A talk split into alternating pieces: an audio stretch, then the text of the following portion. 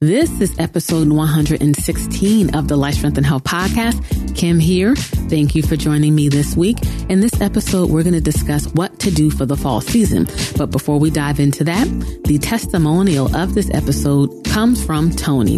And Tony says, very happy so far with the care I am receiving from the staff at Life Strength and Health. I am learning a lot about how to take control of my health and wellness. I look forward to more knowledge and healing. Thank you, Tony, for those kind words, and we wish you much health success. This episode's organic food for thought is on MCT oil. MCTs are medium chain triglycerides, a form of saturated fatty acid. They are also sometimes called MCFAs for medium chain fatty acids. MCT has been linked to several important health benefits, including improved cognitive function and support with weight management. Coconut oil is one great source of MCTs. Roughly 62% to 65% of the fatty acids in coconut oil are MCTs. But recently, more concentrated MCT oil has been growing in popularity. MCTs are believed to be largely missing from the diets of people eating standard Western diets, most likely because the public has been led to believe that all forms of saturated fats are potentially harmful. However, recent research has shown a lot of evidence about the real truth regarding saturated fats. Medium chain fats are digested easily and sent directly to your liver, where they have a thermogenic effect and the ability to positively alter your metabolism.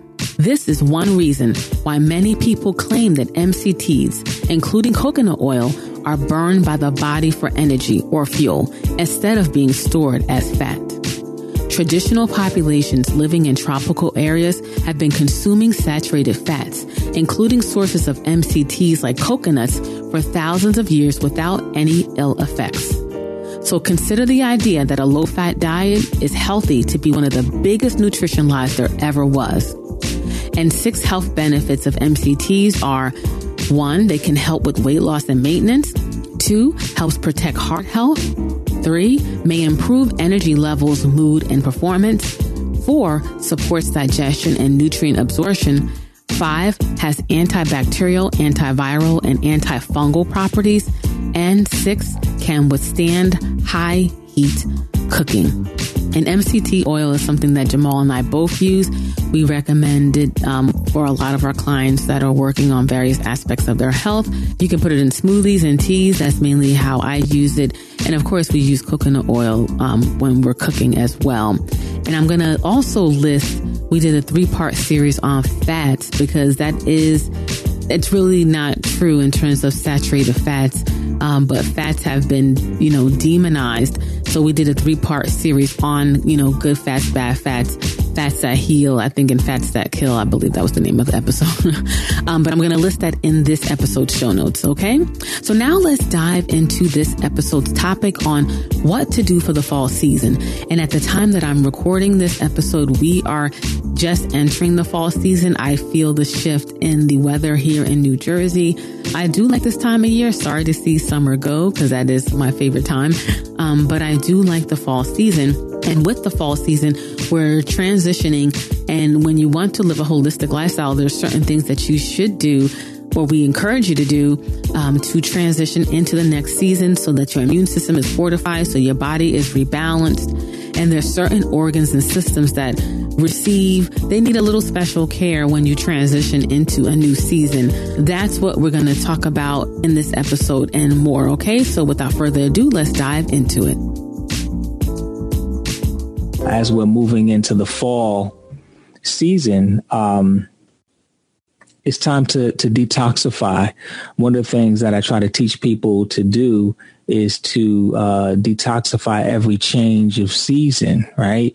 Uh, we definitely understand uh, the importance of uh, taking showers and brushing our teeth, but when it comes to doing things internally, a lot of a lot of the times we don't clean as often as we should. So it's a really good uh, rule of thumb to try to detoxify your body every change of season. If you're cleansing every change of season, it doesn't have to be like a major cleanse where I know a lot of people that have done cleanses with us, you know, you, you, you've cleansed for, for 30 days, you know, and, and some people even longer than that, um, depending on what you're dealing with.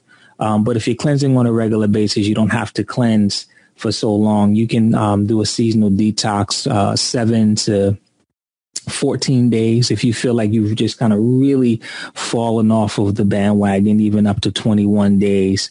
But um, it's always cleansing every change of season always gives you an opportunity to to get back on track right? So you're only three months away from getting back on track and and getting a tune up so uh, in the fall season uh, the organs of the season are your pancreas your spleen and your your stomach, right? Those uh, things were kind of working overtime uh, during the summer season. That's when we're indulging in a lot of fruits and a lot of sweets. Um, we're going to cookouts and parties and barbecues and events and celebrations and so many different things that now.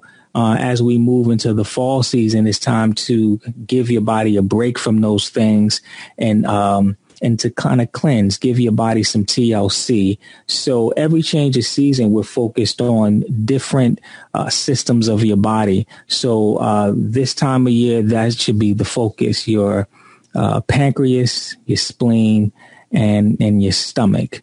So uh, definitely focus on those things. And uh, if you need help with that, uh, on our website, we have our early autumn cleanse that's on there, and we have two versions of that. We have a seven day and we have a 14 day version. So that's something that you can look at.